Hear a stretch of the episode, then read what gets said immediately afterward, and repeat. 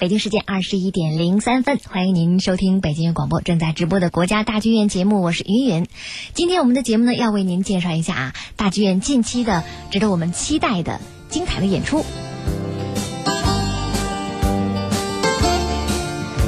首先，我们来看一下四月四号吧，在这一天呢，有一场演出叫做“二零一五国际钢琴系列之一代宗师”，是伊丽莎白·莱昂斯卡亚钢琴独奏音乐会。阿斯卡亚这位钢琴家呢，被认为是当今最杰出的艺术家之一。他在一九四五年出生在提比利斯的一个律师的家庭。从小呢就学习音乐，在十一岁的时候跟乐团合作了贝多芬的第一号钢琴协奏曲，十二岁就能演奏李斯特的第二号钢琴协奏曲了。那么十七岁的时候呢，在罗马尼亚的一个大赛当中夺冠，正是这次胜利让他是一战成名。原本呢他要在提比利斯的音乐学院就读，在返回故乡经过莫斯科的时候呢，就被莫斯科音乐学院的钢琴系系主任抓到了戏上，没有经过考。考试就成了这个学院的学生。耳边我们听到的是由伊伊丽莎白莱昂斯卡娅演奏的莫扎特的第十七钢琴协奏曲的新版乐章。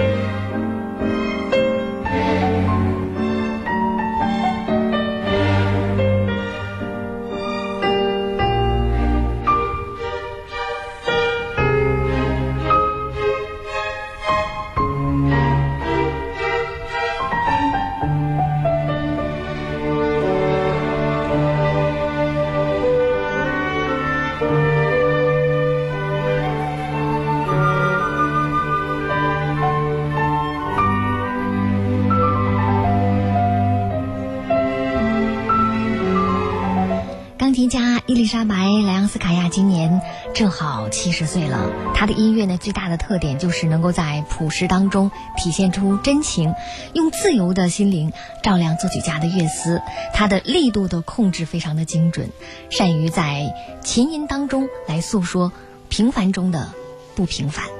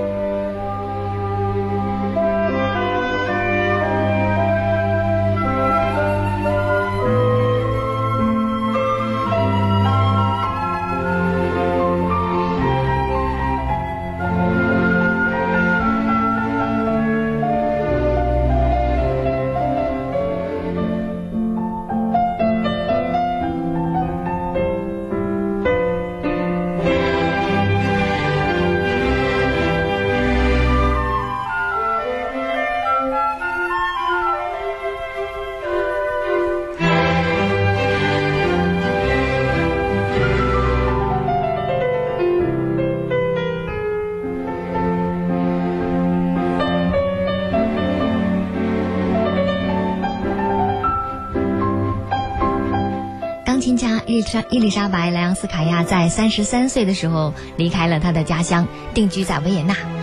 一九七九年呢，他参加了萨尔斯堡音乐节，也奠定了他在西方音乐界的事业发展的基础。在这之后，他就经常出现在世界各地的音乐中心，举办独奏音乐会，并且作为独奏家和欧洲一流的乐团合作。同时呢，他也是世界上各大主要的夏日音乐艺术节上非常受欢迎的一位客座演奏家，像萨尔斯堡音乐节、维也纳音乐艺术节和卢塞恩音乐节。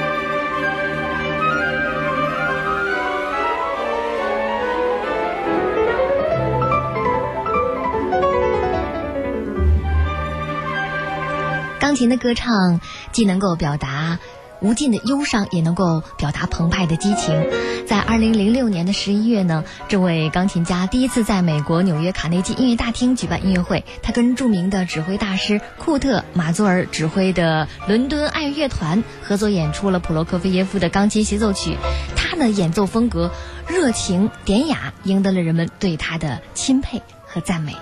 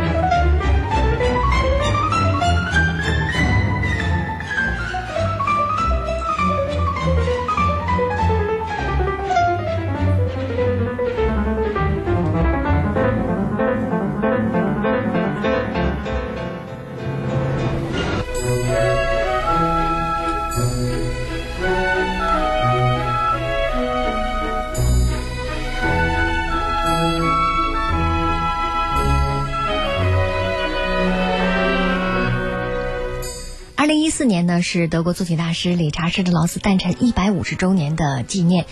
世界各地的各大音乐机构都纷纷推出了自己的系列纪念演出。那么国家大剧院呢也特别策划了十二场纪念音乐会，演出的曲目呢涵盖了很多部理查施特劳斯的交响诗的作品。那么转过年来，在二零一五年的春天呢，大剧院要把理查施特劳斯一生十四部歌剧当中最受欢迎的这一部《玫瑰骑士》搬上。国家大剧院的舞台了。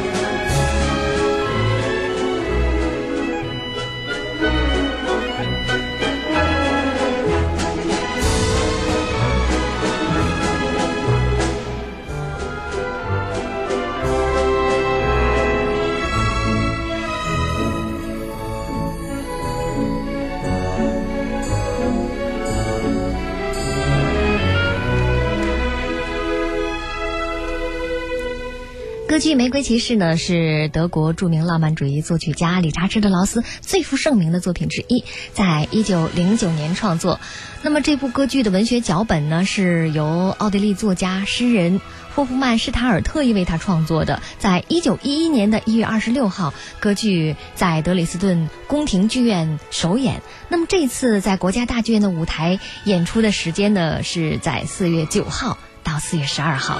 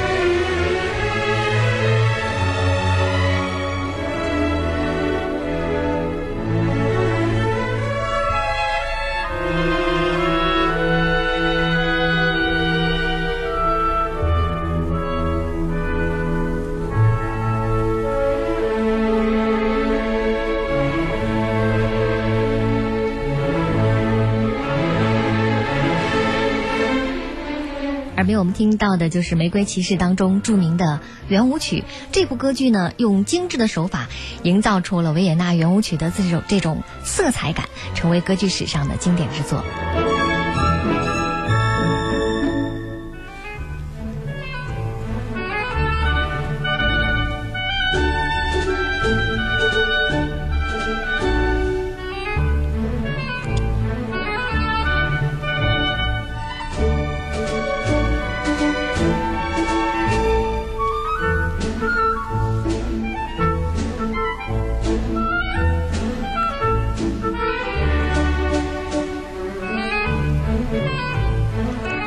歌剧《玫瑰骑士》是三幕歌剧，故事的背景呢是十八世纪维也纳的贵族社会，以奢华的生活作为背景，讲述的是一场情人和婚姻交错的爱情故事。他把当时的浪漫主义和激情的怀旧的气氛结合的是天衣无缝。剧中三位主角的爱情细腻又真实。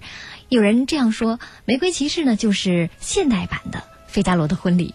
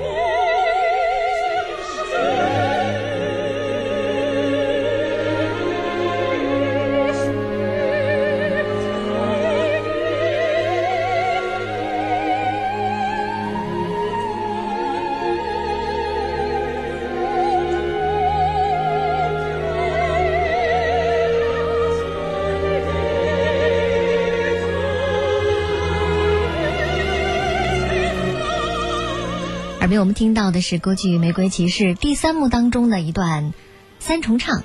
那么这一版国家大剧院版的《玫瑰骑士》呢，邀请的是国际著名导演吉尔伯特。德弗洛来指导，这是大剧院和德弗洛导演的第二次合作了。在二零一三年的时候，由德弗洛导演指导多明戈和很多位歌剧明星联手演绎的国家大剧院版的威尔第歌剧《纳布科》，曾经给北京的观众留下了非常深刻的印象。那么这一次的再度合作呢，德弗洛导演将会带领凯特琳·胡勒库、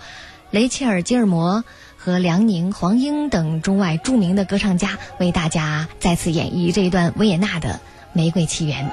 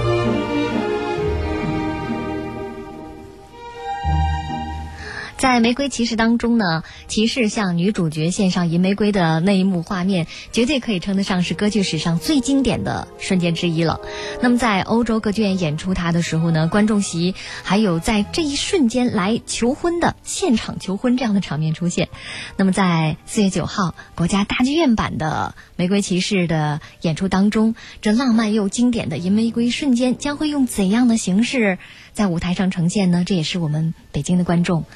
最期待的。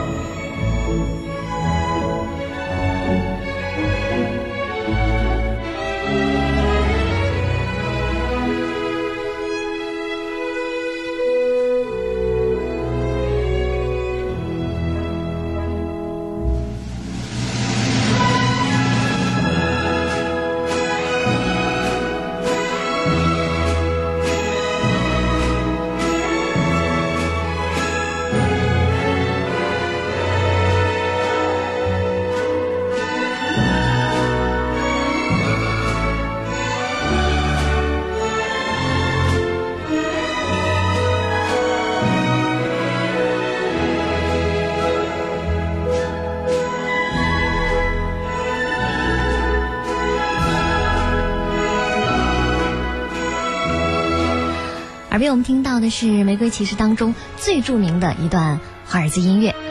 到这里呢，今天国家大剧院节目的上半时段就先告一段落。我是云云，稍后下半时段继续为您介绍大剧院近期值得期待的精彩演出。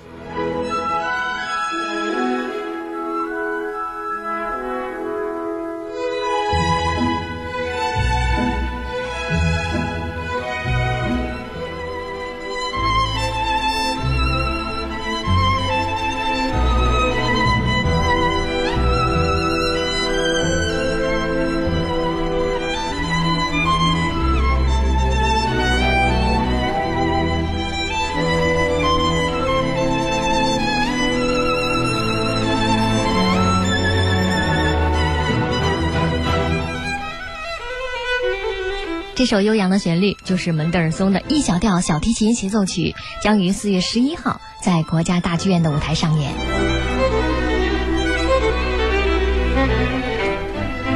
四月十一号呢，指挥家长野健将会带领来自瑞典的哥德堡交响乐团登台国家大剧院。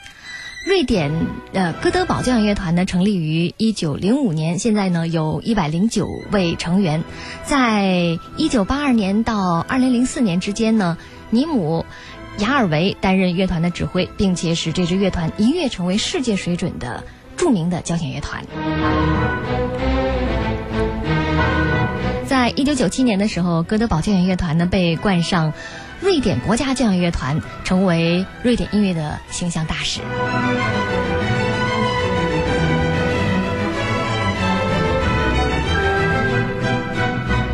有评论这样说：说这支来自瑞典的交响乐团，他们的音乐呢会使音乐厅雷声欢声雷动。这支瑞典的乐团在金色大厅曾经是光芒四射。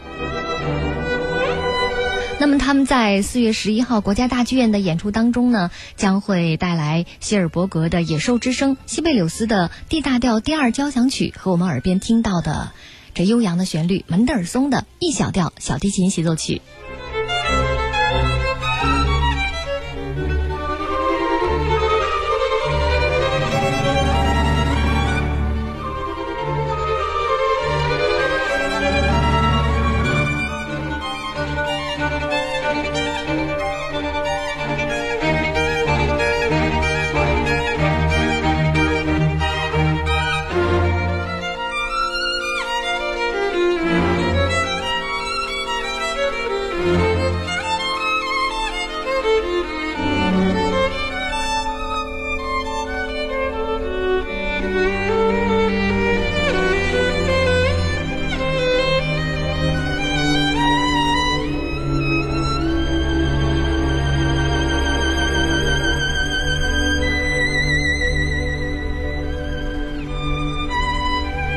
门德尔松的这首小提琴协奏曲呢，是开始创作于一八三八年。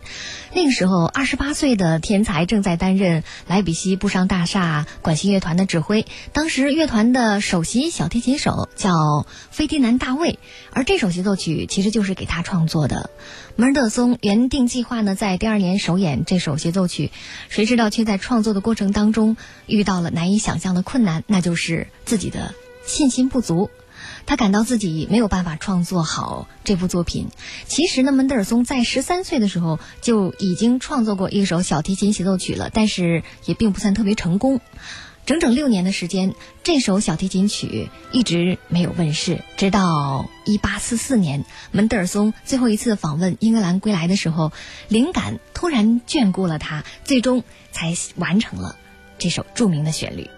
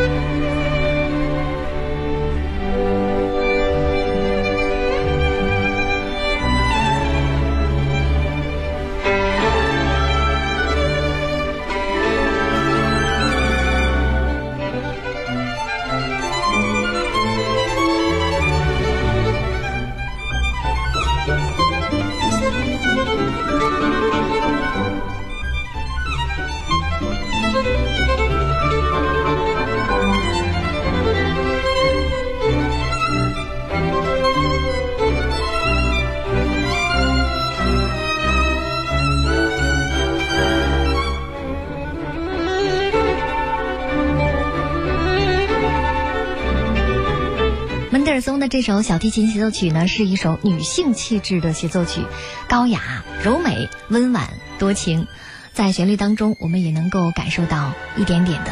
忧伤。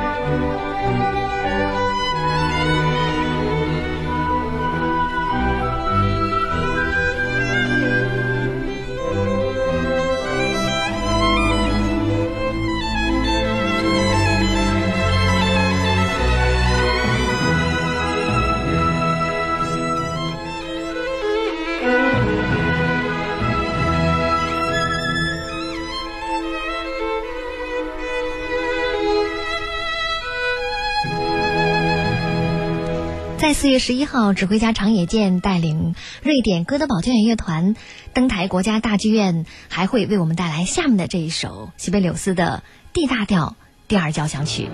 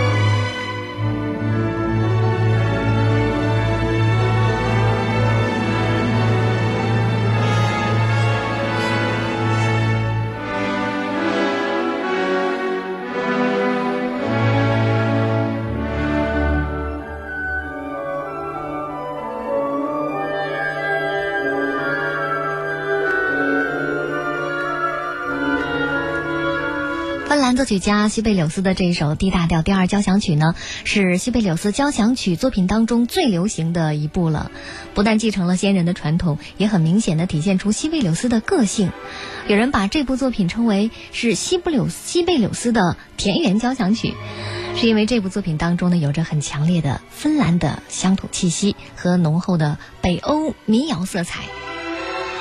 西贝柳斯的很多作品当中呢，有不少都是直接把民谣改编成旋律的，也表现了他对芬兰民谣的热爱。